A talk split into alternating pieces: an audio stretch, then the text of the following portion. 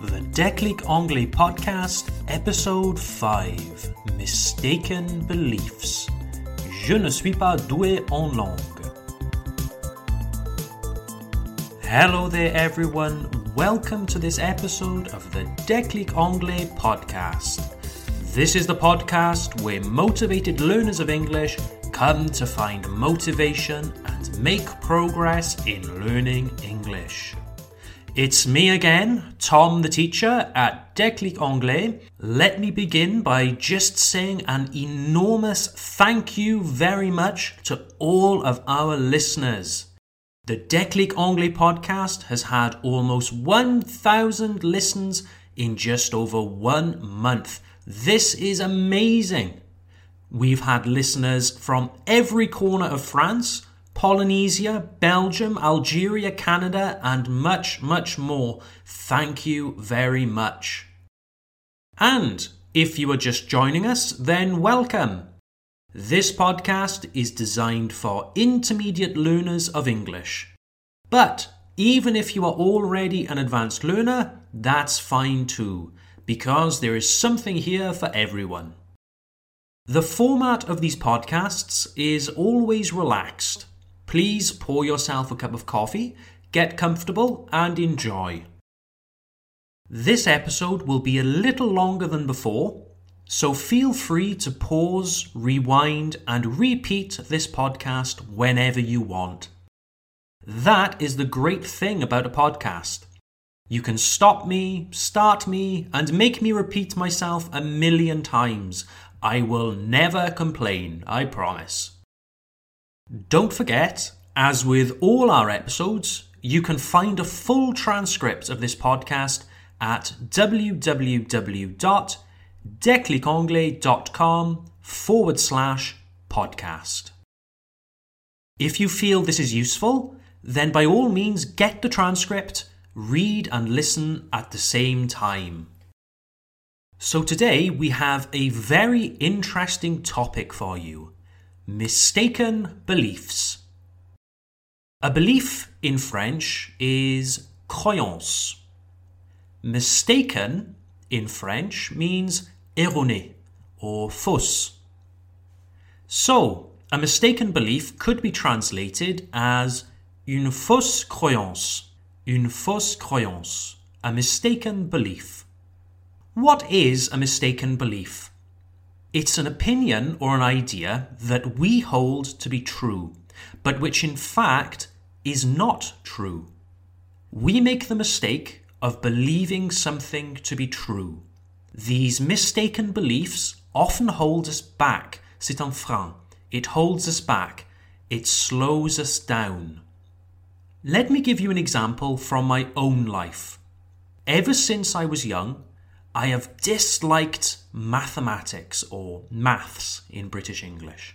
Multiplication, addition, subtraction, division, algebra. I did not enjoy maths at school. My biggest fear at school wasn't getting bullied, bullied être harcelé. No, no, my biggest fear at school was not speaking in front of the class. My biggest fear was that the teacher would say, now, children, we will practice our mental arithmetic. Le calcul mental, mental arithmetic. Oh, yes, mental arithmetic was a big problem for me. Here's a nice word for you in English. You can take this word and use it for yourself. Don't worry, I will explain it for you slowly. The word is to dread something. To dread something. To dread something in French means appréhender ou redouter de faire quelque chose. Dread is spelled D R E A D. D R E A D. We can use it as a verb or a noun, but today let's use it as a verb. Dread is a regular verb in the past, so we simply add ed to make the past tense. So for me, I dreaded doing mental maths. I dreaded doing mental maths. J'appréhendais de faire du calcul mental. Here is another example of the verb dread. I dread going to the dentist. Je redoute d'aller chez le dentiste. For me, mental arithmetic did not come naturally. Maths was always difficult for me, not like languages or geography. I began to believe that I am not good at maths. I am not a maths person. And my belief was made stronger by my friends. For me, maths was a struggle, une lutte. For my friends, maths was a piece of cake. This reinforced my belief that I am not a maths person. This belief had a very negative impact on my approach to learning maths. It meant that when I was presented with a complicated maths problem, I would often despair, désespérer. I would often despair. Instead of seeing a challenge, an opportunity to learn and grow, I saw an impenetrable wall. Now, imagine that you sit me down in a room, you give me a pen and paper, you give me a nice cup of coffee, you allow me to relax, and you smile and you say, Tom, what is 3,542 times 9,215? Please take your time. Well, I would have no problem. I would relax and a few minutes later be able to give you the answer. By the way, 3,542 times 9,215 equals 32,639,530. But this is because you have allowed me to relax. There's no pressure, and I'm able to calculate in a way that is best for me. In exactly the same way, when I go to the supermarket, I'm able to add together the prices of the items in my trolley and have a good estimate of my final price before I get to the checkout. Again, this is because I am relaxed. I am not on a time limit, there's no pressure. As I have grown up and matured, I have come to realize that, in fact, this notion of I am not a maths person or I am bad at maths is wrong. It is a belief that comes from my time in school. I have proven many times over that in fact I am perfectly capable of doing mental arithmetic when there is no judgment, no stress. Now, do I enjoy maths? Mm, let's just say that it's not how I like to spend my Saturday evening. But I have proven, j'ai prouvé, I have proven that this idea of I am not a maths person is mistaken.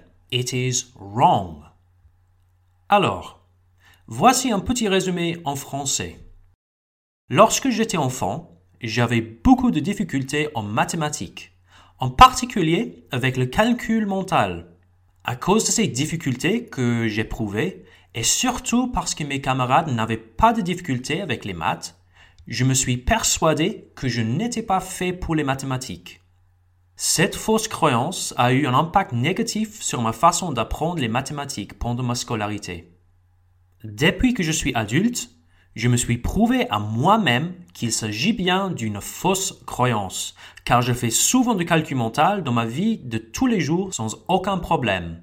Par exemple, lorsque je fais mes courses. Les circonstances dans lesquelles je dois résoudre un problème mathématique sont très importantes pour moi. Je dois être dans un environnement sans stress et sans jugement.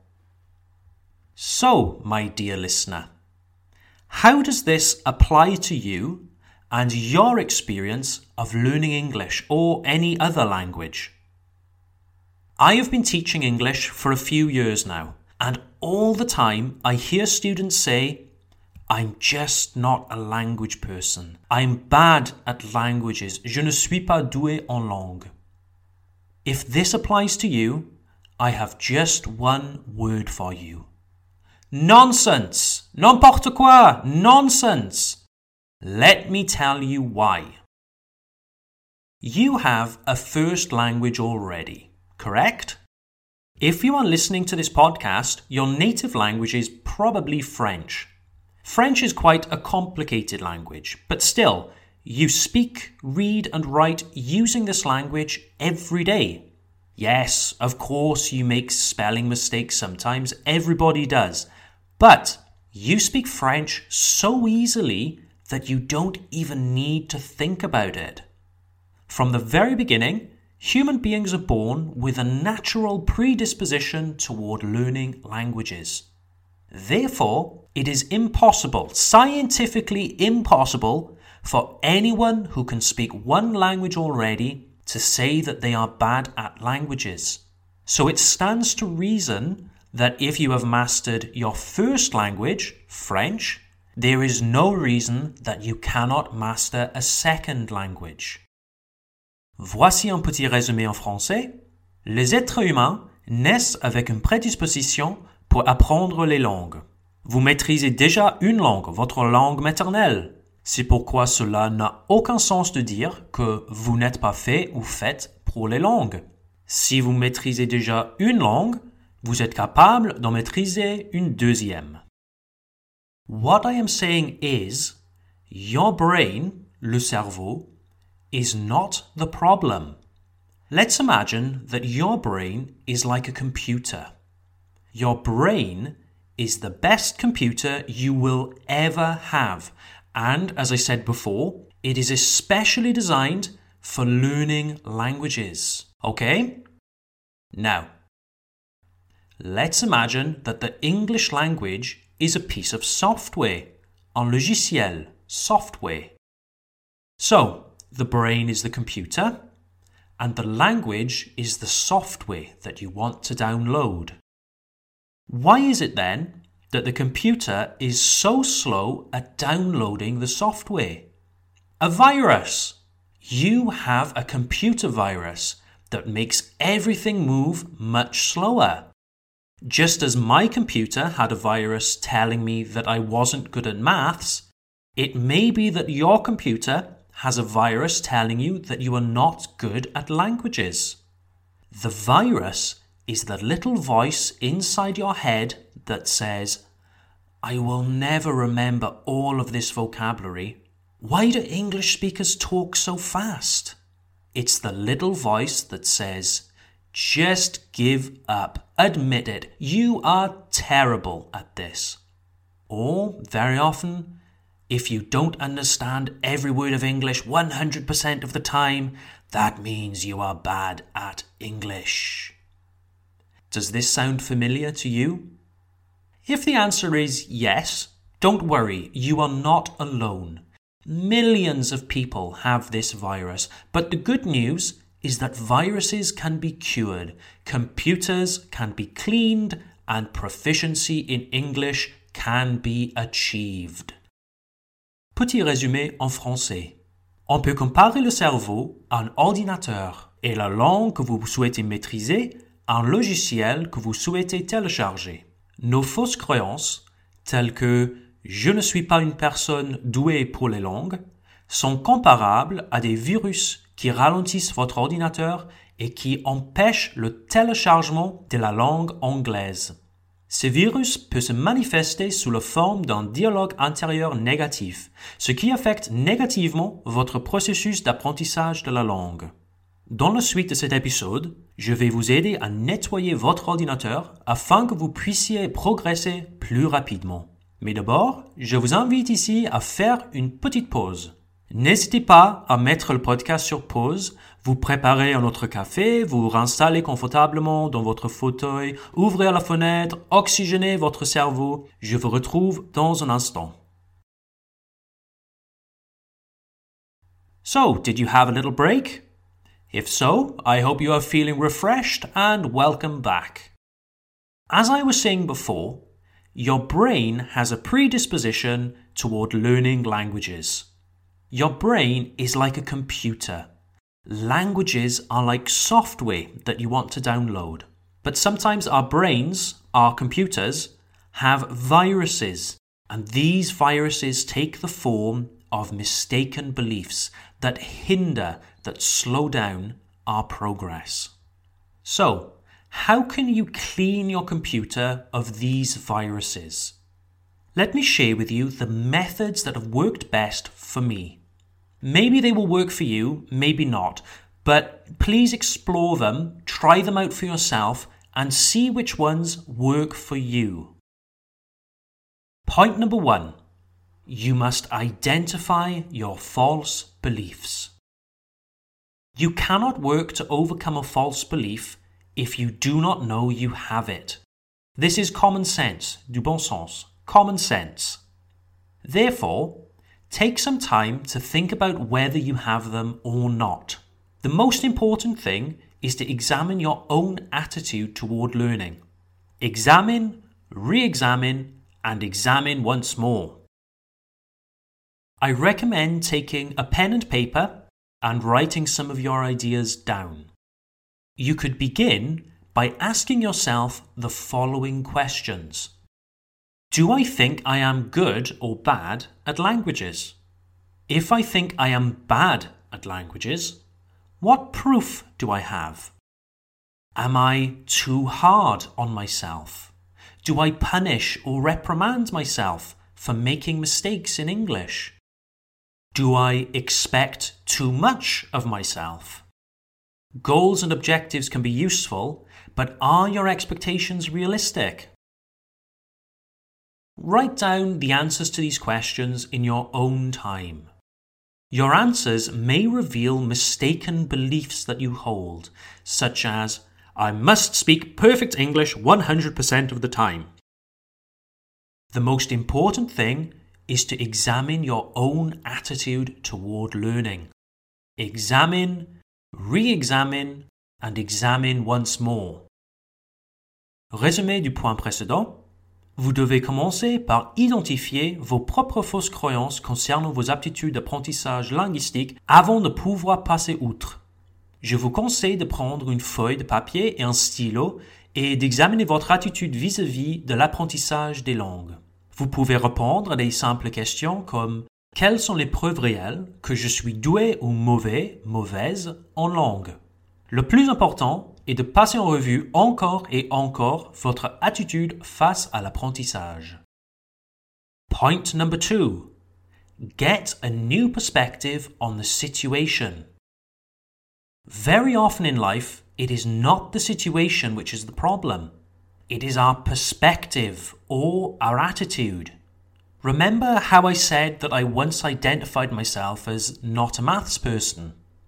Well, this all changed when I proved to myself that, in fact, I am quite good at maths because I often make calculations in my everyday life without any issues. When I was very young, I just didn't enjoy the maths lessons. Earlier, you may have identified some false beliefs. For example, I'm not a language person. Can you identify any contradictions to this? For example, I speak my native language perfectly, and my English isn't so bad because, after all, I can understand this podcast. Here's another mistaken belief. If I don't understand every single word that Tom says, that means I am bad at English. Well, how much do you understand of what I say? 70%? 80% more? Do you at least understand the general idea of what I'm saying? If so, then I have good news for you. To understand this podcast, you must be good at English. Yes, you, dear listener, if you can understand what I am saying to you right now, you are good at English. You are a language person. Congratulations. So, Go back and look at these false beliefs that you may have identified. Can you see any contradictions? Do these beliefs have any real substance or are they a house of cards? Un château de cartes. Are they a house of cards? Petit résumé. Une fois que vous avez identifié vos fausses croyances, cherchez les contradictions qui s'y cachent. Si vous êtes persuadé d'être mauvais, mauvaise en anglais, mais que vous êtes tout de même capable de saisir l'essentiel ou de comprendre 75% de ce que je dis, alors félicitations, vous êtes doué en anglais. Vous devez établir si vos fausses croyances sont fondées ou si elles ne sont qu'un château de cartes. Our final point, number three. Take strategic action to overcome your false beliefs. For this third point, the action you take will depend on what your false belief is. The most important thing is that you take action to overcome your problem. Complaining, se plaindre, complaining will not solve your problem, but action will. It may seem a little too simple, but taking action to improve in an area will boost your confidence.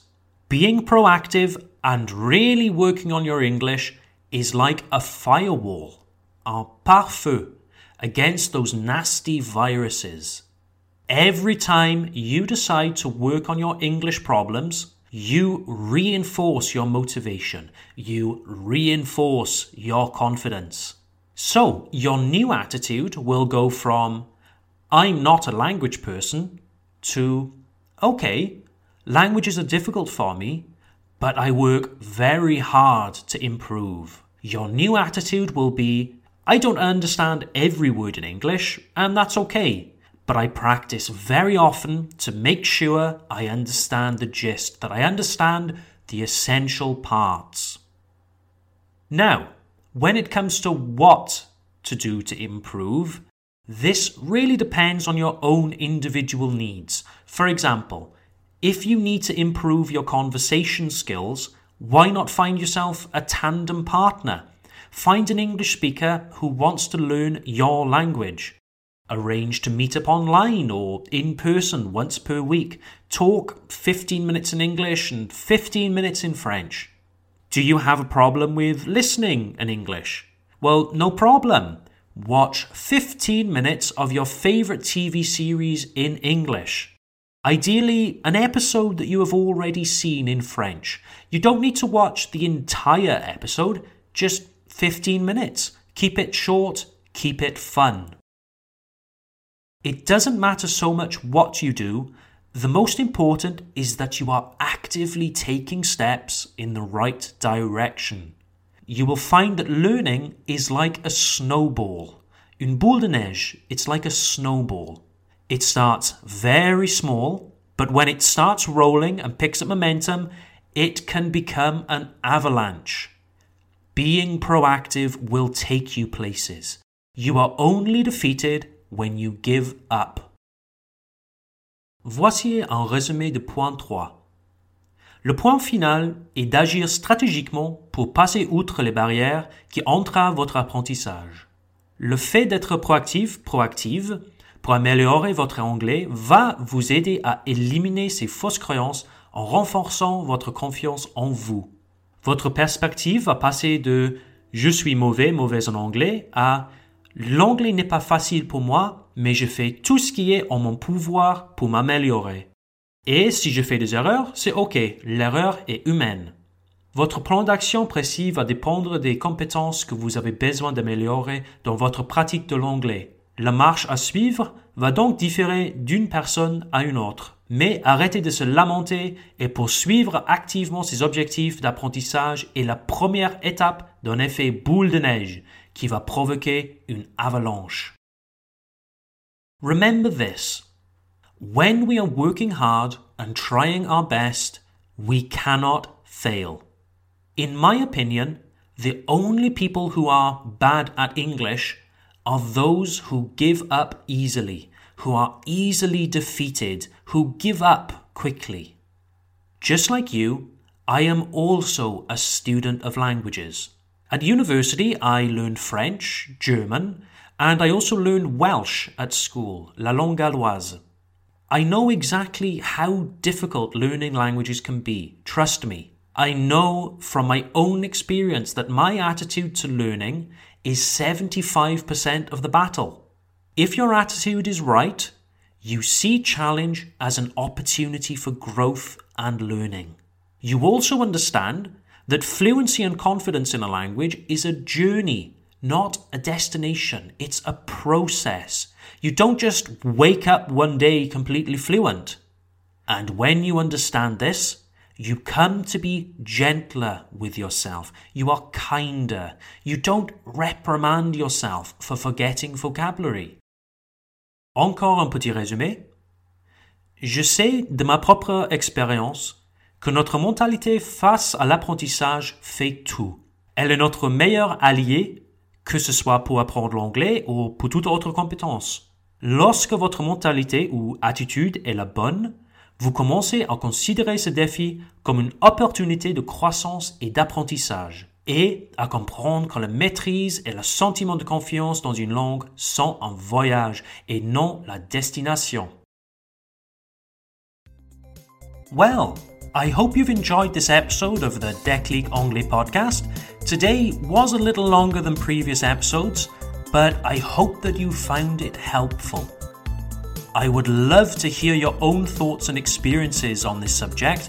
Feel free to send us an email. Our email address is contact at declicanglais.com. That's contact at declicanglais.com.